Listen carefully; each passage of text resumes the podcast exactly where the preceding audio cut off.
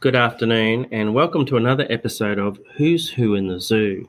This is a podcast aimed at developing an understanding and an empathy of other people's roles in the construction industry. The role that we're tackling this afternoon is that of tenancy coordinator, and the representative for this very important role is Karyn O'Brien. Welcome, Karyn. I'd love to know if you could tell us a little bit about yourself and also what got you excited about this role. Well, it's it's one I kind of fell into by accident. It's one of those jobs that you you don't know exists when you're at school, you know, when you're a kid, you don't grow up thinking, I want to be a tenancy coordinator. So when I started off, I actually I'm Irish, um, and back home I was in advertising for a while before I actually moved to Australia, wanted a change in career, and I ended up in a sort of facilities management kind of role where I got exposed to one of the banks and they needed help building branches. So I said, sure, I can do that. So I started building branches for banks and uh, then switched over to the dark side and went to work for a landlord. And the role that they had was tenancy coordinator, which was something that I had bumped into as I was building bank branches around the place, but again, wasn't one that I had really thought much about and, you know, didn't know really what they did or why they did it. Um, but basically, we're the people who who pick up a tenant once the lease deal is done, and then we run through to opening with the tenant. So has two main focuses. The first one is to make sure that the tenant does everything they have to under the lease. And the second thing is that they, um, we help them because a lot of them don't know what they're doing. Mum and dads you know, who have just decided to open a coffee shop or whatever, um, don't often know how to even start building a shop. So we take them by the hand, drag them kicking and screaming to opening day, and then we walk away. Um, so after doing that for a few years and sort of bouncing around, then I've done a few other things, all tangentially re- related to retail fit out. Uh, I started up my own company and we focus on only retail fit outs, and a large part of our work is tenancy coordination. So I like it because we get to deal with everybody. We get to deal with, you know, the the owner of the shop, the owner of the shopping center. You know, we get to deal with lawyers, designers, engineers. We just get to deal with absolutely everybody. You see the whole thing, the whole the whole scope of the project. So yeah, yeah, yeah, the whole zoo. Um, and it is a zoo. Um, but yeah, I just like that you get to touch so many different points and and because of that you can actually build up a really good picture of what's going on, what's happening, how things are going on the project and you can steer it and guide it and get to a decent outcome at the end of the day. So and then once they're open you're finished and that's kind of good too. you get to celebrate. So, uh, Karyn, I want to drill in a bit hard. yeah, celebrate. I want to drill in a bit harder on the day to day. You don't need to talk about today or last week, but generally on a day to day basis, what are the activities that you're doing in your role? So it it varies a lot. It's you know from every day is different, um, but the basic sequence of events, if you like, is, um, and you can be doing, you can be doing 20 of these all at once and everybody is at a different point in the process. Um, but you basically get an intro to the tenant, you know, find out who they are, what they do, you know, really engage with them as much as you can and find out if they have a designer, um, because sometimes they don't.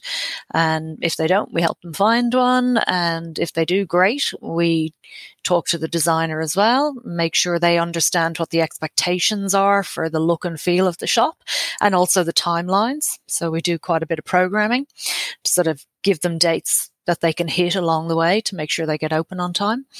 Um, we will deal with people like yourself as the design progresses um, to kind of find out a bit more about the base building, to make sure that it's integrated into the design.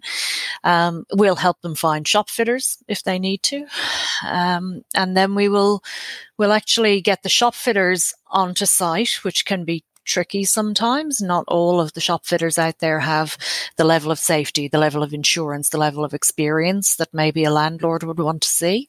So we work through that with the shop fitter and with the, the tenant. Get them building, monitor the build, make sure they've all their certifications, and then they open. Um, that's the yeah, that's the kind of timeline. But there's always little niggles and ups and downs and things that go wrong and crisis haven't been yeah, yeah haven't quite been delivered the way you would expect them to be delivered. So that's where the fun part is. so it, it sounds like it has an awful lot of communication and relaying of information backwards and forwards, and perhaps some sort of due diligence on whether the process is being built to both the landlord's satisfaction and to make sure that mm-hmm. the tenant succeeds. Am I am I getting am I getting close on that? right. Look, absolutely. Um, and one of the things, um, one of the things that I find sometimes quite tricky is that you're given a situation by the landlord where they they want the tenant to deliver something in particular. They want it to be a really beautiful, expensive shop, but their documentation might not actually say that. So they they might not have things in the lease that mean the tenant has to meet those expectations. They might not have things in the fit out guide that really describe the outcome that they're looking for. So then you kind of get down the track and we've got we've got designs, we've got pricing, and the landlord's going, don't like it, start again. You know, that's awful. That's not what we expected. And my answer to that is, well, I, I need a stick to beat them with. And if you haven't put it in your lease, mm. I can't make them do it. So yeah, that it's even back to that. Yeah, exactly. So it's even back to that initial piece of com- of um, communication that it all flows on from there. Um, so it's it starts right at the beginning, and then as things go on, it's I've I've dealt with tenants who didn't know how to tell their designers that they didn't like the design. You know, they just don't know how to manage their designer and put across their expectations. So sometimes I'll help them do that. You know, they they don't want to maybe upset their builder when they're on site. So they can kind of ask me and I'll go in and maybe have a, a bit of an argument on their behalf. And so it is very much making sure that everybody is on the same page and that things are happening, really just making sure that things are happening. Yeah, yeah. I can uh, I can sort of imagine here you're you're sometimes a coach, you're like an enabling person. Uh, and then at other times, I think I'm detecting a little touch of being a policeman. Oh, God! Blowing absolutely. the whistle on this or blowing the whistle on the landlord or sort of being the the hard the hard I was going to say the hard man I don't think that's uh, PC but it's certainly that uh, the hard person in in the room so yeah, no, absolutely. It's it is our job to make sure that the tenant is doing what they're meant to do. Ultimately, you know, we we work for the landlord. We're paid by the landlord. That's our job is to make sure the landlord gets what they want. It's dealing with very inexperienced tenants means that you have to do that explanation part. You have to, I hate this phrase, but you have to bring them on the journey. You have to really, you know, really sometimes pull them Guide on them. through. Yeah. Yeah. Yeah. Yeah. Yeah. Yeah. Mm. Good. So, uh, in terms of a good day at the office, what's a good day at the office? Oh, a good day is when they open to be honest. It's it's always I mean, apart from the fact that it means you're nearly at the end, um, it's it's it's seeing seeing a retailer do what they're meant to do. You know, they're not meant to be designing and building shops. They're meant to be running shops. So the amount of times I've, yeah, I've been pulling my hair out with a tenant, trying to get them to, you know, to, to just sort their design or pick a builder or, you know, just, just do what I want you to do.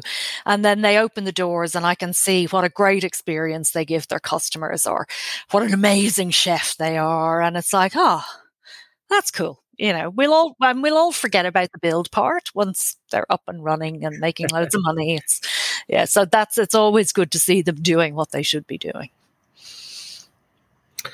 So I guess it's easy then to tell what a bad day at the office is. That's when the famous the famous dentist or the famous chef is trying to be the architect and uh, possibly look, the lawyer. so. Look, honestly, I mean that's sometimes that's kind of part of the day to day. That's sort of what you expect to happen. So it's almost it's it's nice when that doesn't happen, but I wouldn't even necessarily say that that's an especially bad day. Um, I think it's more when you when you find things in a building that aren't how they should be. Um, and you have to try and figure out, well, oh my God, you know, we're in it now, you know, where, how do we fix this? So that can yeah, be. There are contracts. Mm. That there can be contracts and there are livelihoods and all of that. Yeah. Yeah. Yeah. Okay. Yeah. So, Karyn, I think this is a this is an area that, um, as I said, I, have seen you from afar, and I think you you have to deal with a lot of political skill, a reasonable amount of technical knowledge. Um, you have to often be polite and have a high degree of uh, emotional intelligence. Um, so, the next question might be catching you off guard. What what what remain to be the biggest challenges that you're facing at the moment? What are the biggest you know, uh, barriers, obstacles, roadblocks that you have to work through? I would say the the one that continually comes up, no matter whether it's COVID times, construction costs going through the roof, lack of staff, all of these things, it's always budget expectations. That's that's a really big one. So the amount of times I hear people say, I built my first house for less than this is uh, it, it's I'd say it happens once a month. Um, often tenants have no idea how much it costs to build a shop and they dramatically underestimate it and they get a horrible fright when the the actual tenders come back. Um, so that is that's an ongoing issue and even though we try to address it right at the beginning and we talk about budget they never really believe me. It's you know when i when i say no it's going to be up here and they're going no no no no no no i'm going to negotiate. My brother's a builder and i'm going to i was like mm-hmm. yeah yeah. How did that work out for you? It sounds like it sounds like it's an area where a little knowledge is a very dangerous thing. Oh God, you yes. know, somebody yeah. somebody might have heard, "Oh, we did it for two hundred grand." Well, actually, it's going to be six hundred grand here. Uh, I can imagine yeah. that disappointment must be hard to to trans, you know, to, to communicate with. Yeah. And look, at that stage, they usually have a design that they're really in love with and it's horrible mm. to then have to take a sledgehammer to it and start taking things out because that's really the only way to do it. You can't save thousands and hundreds of thousands of dollars by substituting finishes. You know, you just have to wholesale take it apart. Yeah, yeah. So, Karyn, uh, left field question: um, What what do you think happens in other parts of the world? I mean, you, you alluded to you spent uh, your growing up time in, in Ireland. Um, what happens in other parts of the world, and and you know, are there any lessons learned or things that we could copy, if only, sort of thing, from from mm. other parts of the world for this role? That is that's an interesting question. Um, I know that they spend an awful lot of time and money on it in places like Dubai and the Middle East, where they are building these real experiential centers. Um, I feel mm. like the role over there is probably valued a little bit more. Um, and I know right. that there are people who have who've left Australia and gone to the Middle East um, to work in that environment um, because it is mm. valued a little more. I think over here it's still it's often seen as a a, a, box ticking exercise, you know, for for somebody who's learning project management. It's like, oh, go do this, and you know, you'll be exposed to all kinds of things, and and you'll, you know, you'll you'll learn as you go. That's that's not going to deliver an awful lot of value for your client, I'm afraid. it's um, I, like, I, like becoming a boxer. You learn how you go. You know, there's a lot of roles that I think that, that apply. I fly, remember fly a military jet. Uh, yeah, yeah, yeah, so. yeah. Just give it a go. You'll figure it out. so, I remember um, a few years back in uh, I was uh, covering down in Sydney, um, and there was a little assistant project manager, bless his heart, and. Uh, we, we spent the day together and I was sorting out some problems and he was sort of shadowing me. And at the end of the day, he said, Oh, so you do your job because nobody else does their job and you have to chase them. That's like, yeah, okay, yeah, yeah fair, yeah. so, so, yeah, that's back to that sort of policeman um, thing, I guess. Right. Um, yeah, but in terms of how we how people do things differently, I mean, I probably do things differently because I've been doing it for so long. I make mm. suggestions to landlords about how they could remove the risk from from themselves and push it on to the tenant and I then guide the ten- tenant through but ultimately at the end of the day the landlords need they need rent paid that's that's what they need to happen is they need to have an open trading tenant paying their rent. And to get there there's, there's a lot of ways to skin a cat. There's there are sort of the the old Westfield Red Book from this is from way way back that sort of started the process and they had a very rigid way of doing things and this happened and that happened and there's a lot of other ways you can do it. And if you're smart about it you can make it faster you can make it cheaper uh, for both you and the tenant and you can move the risk around and and make it um, yeah make it a better proposition for for everybody really. So it's it's certainly We're not a learning yeah yeah yeah okay well listen um, my final question uh, perhaps the hardest one of all for other stakeholders and it sounds like you're running into all of them for other stakeholders what what advice have you got that would make your job easier so let's start with let's just start with potential tenant, and yep. then we could talk about a potential design team. Look, I mean, let's start with the tenant. Well, one of the things I would say, first of all, is that I don't think anybody goes into well, maybe maybe they go into it, but they don't stay in tenancy coordination if they have a problem with having a hard day because there is there's a lot you know it, it is a lot. It's a big job.